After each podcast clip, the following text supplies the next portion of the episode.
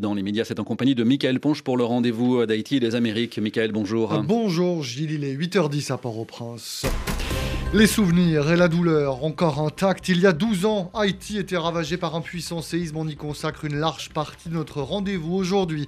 On va revenir aussi sur le pari risqué de Joe Biden. Le président américain veut réformer les règles parlementaires pour faire passer, en tout cas il l'espère, ses textes sur le droit de vote. Et puis, une situation toujours confuse en Guadeloupe. Serge Massot, les barrages routiers sont de retour ce matin.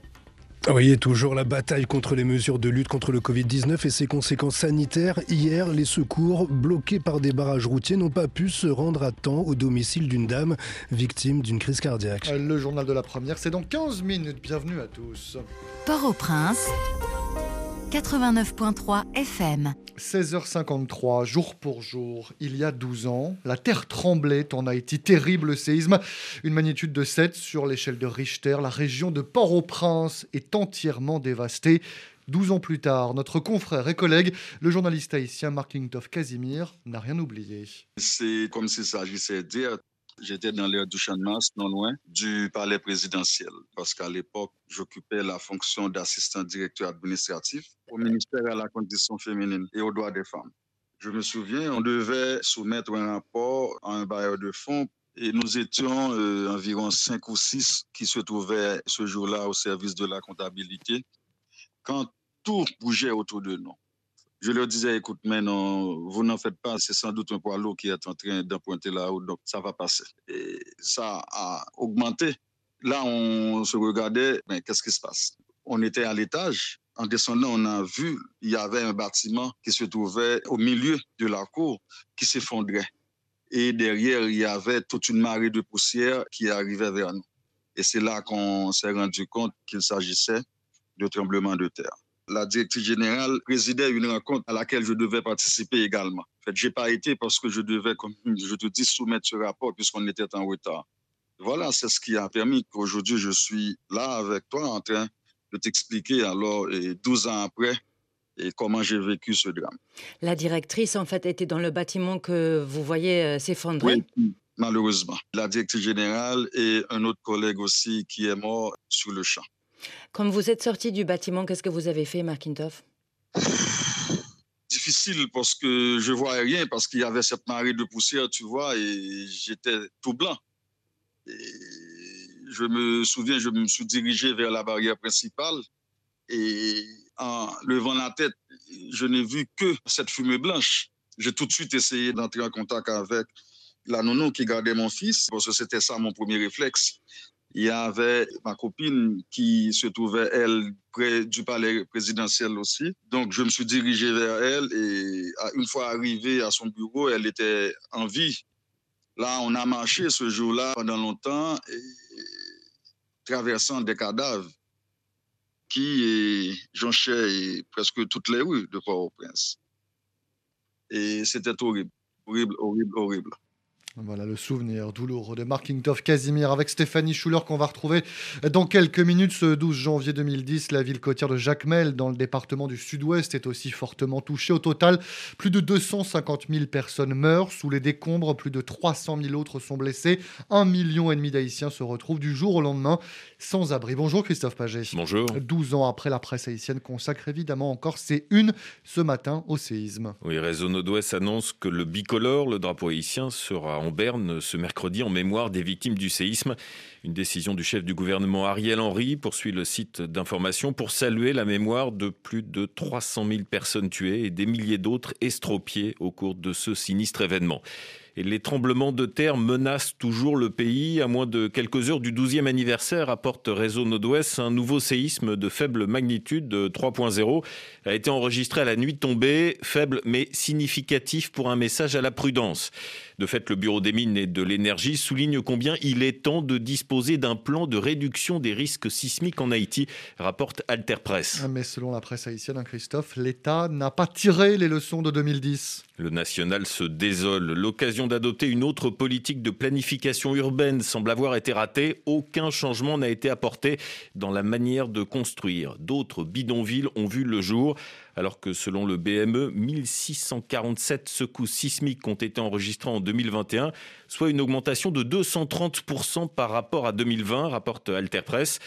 Par ailleurs, le national souligne que lors du tremblement de terre d'août dernier qui a ravagé le grand sud du pays, la réponse des autorités s'est fait attendre, n'étant toujours pas préparée à faire face à ce second désastre. Plusieurs villes étaient isolées, des victimes n'ont pu être secourues à temps. La centralisation des services y étant pour beaucoup, estime le national.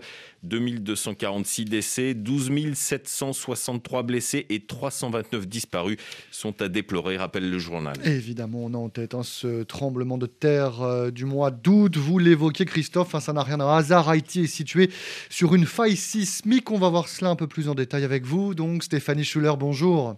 Bonjour Michael, bonjour à tous. Euh, vous nous emmenez pour cela à Cap-Haïtien, deuxième plus grande ville du pays, qui vit, Stéphanie, sous la menace permanente d'une catastrophe majeure. Oui, en effet, la ville de Cap-Haïtien et ses environs sont particulièrement exposés aux risques sismiques. Deux grandes failles traversent le nord du pays, dont l'une est située à quelques kilomètres des côtes. Ces failles emmagasinent de l'énergie et pour les experts, c'est une certitude.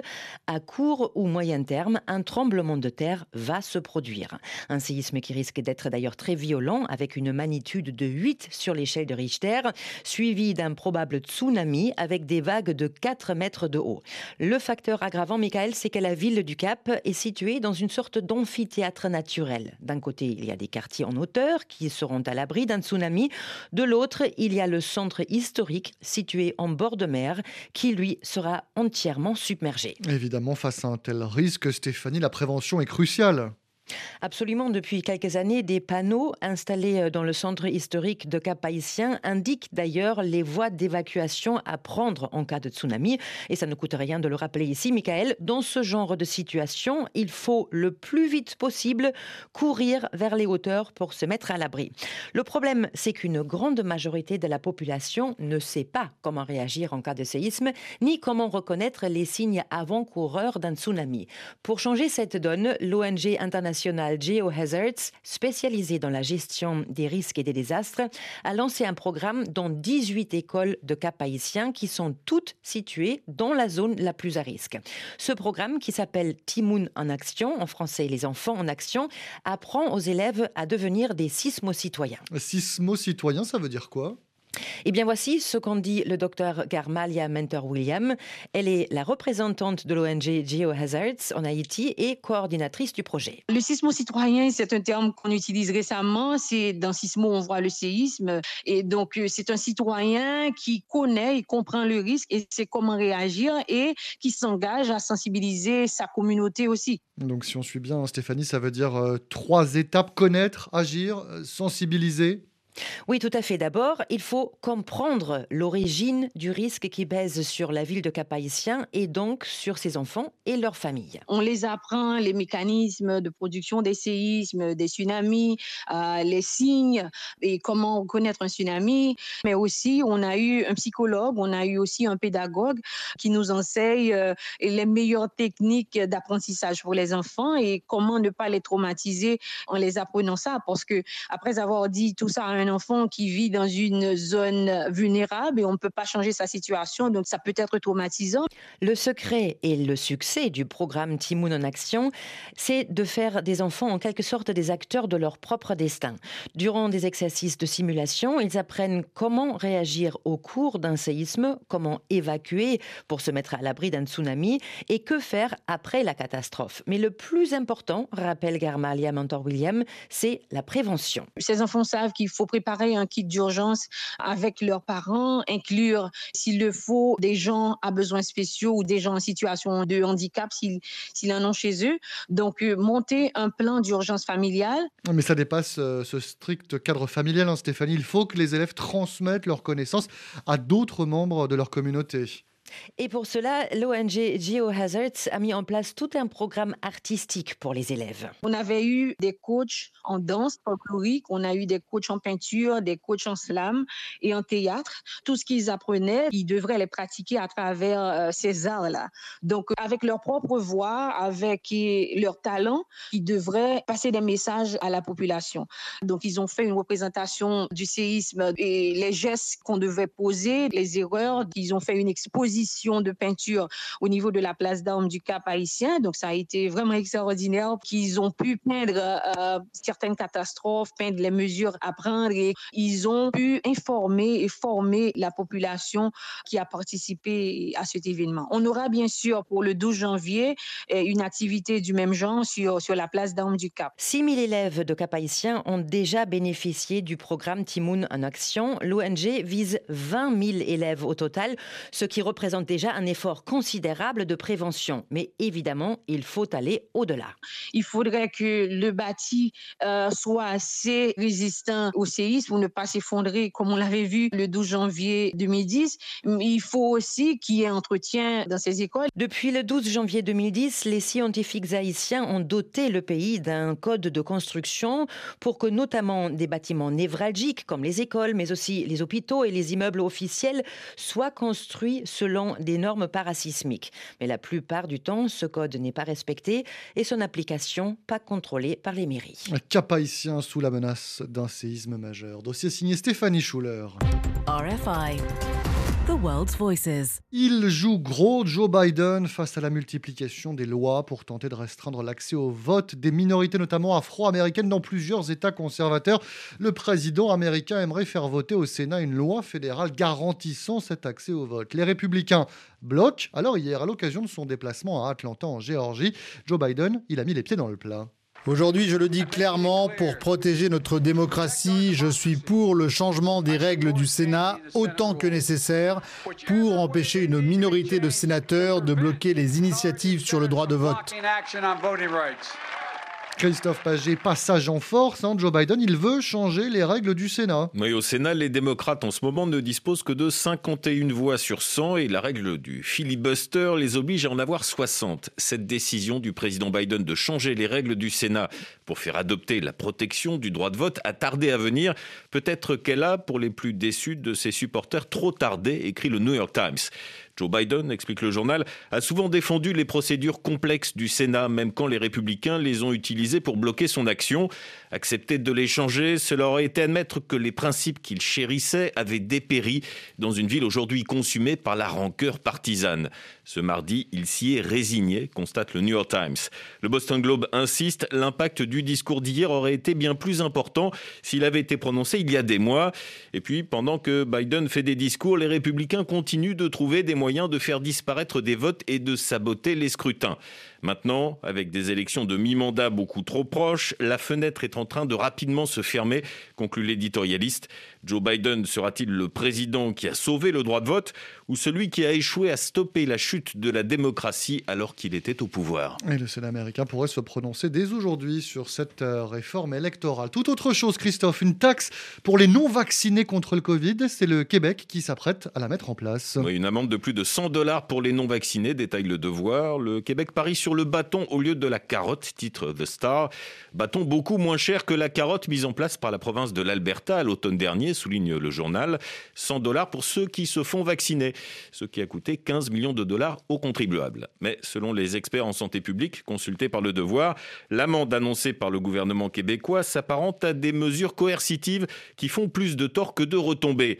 La crainte de Cécile Rousseau, professeure à l'université McGill, c'est qu'elle frappera davantage les populations déjà les plus démunies, parfois nouvellement immigrées, qui sont moins vaccinées. Une épidémiologiste de l'université de Montréal estime, elle, la mesure peu utile compte tenu des taux exceptionnels de vaccination atteints au Québec. Dans le National Post, Tim Caulfield de l'Université d'Alberta prévoit que l'acceptation de la mesure par la population dépendra de l'évolution de la pandémie ces prochaines semaines. Selon le journal, de récents sondages montrent que la majorité des Canadiens vaccinés sont de plus en plus frustrés par la minorité qui ne l'est pas. Christophe Paget, pour la presse, ça fait la une de Clarine ce matin, quotidien argentin. Plus de 700 000 personnes sans électricité hier pendant plusieurs heures à Buenos Aires. Panne géante alors que le thermomètre en Argentine dépasse actuellement les 40 degrés. Reportage Théo Conscience. Comme une grande partie de Buenos Aires et de ses environs, le quartier de Palermo s'est retrouvé sans courant hier. Plus d'électricité, plus de feux de circulation, alors forcément, c'est un peu la pagaille. Dans le café-restaurant où travaille Josep, les clients sont partis et les employés se tournent les pouces en attendant que le courant revienne. Sans électricité, on ne peut quasiment rien faire parce que presque tous les équipements sont électroniques. Donc on a appelé le fournisseur et on espère qu'il règle vite le problème. Sur le trottoir d'en face, devant son magasin de glace, Nelson est un peu plus embêté. Il fait plus de 40 degrés et il ne peut pas rester les bras croisés pendant que sa marchandise fond comme neige au soleil. C'est la première fois qu'on a un problème avec l'électricité ici. En trois ans, ça ne m'était jamais arrivé. Si le courant n'est pas revenu dans 10 minutes, j'irai chercher un groupe électrogène. Dans une épicerie un peu plus loin, Sylvia affiche une mine désabusée. Cette Vénézuélienne est habituée aux coupures de courant, mais elle a quitté son pays, entre autres, pour y échapper. Je ne peux pas encaisser les articles, je ne connais pas tous les prix, donc ça me complique beaucoup la vie. On ne peut rien vendre, on ne peut rien faire. Selon le régulateur énergétique ENRE, cette coupure de courant massive a été entraînée par la rupture d'une ligne de haute tension qui s'est produite alors qu'un record historique de consommation électrique allait être battu. Théo Conscience, Buenos Aires, RFI. 10h26 à Buenos Aires, il est une heure de moins à Pointe-à-Pitre. Le journal de l'Outre-mer.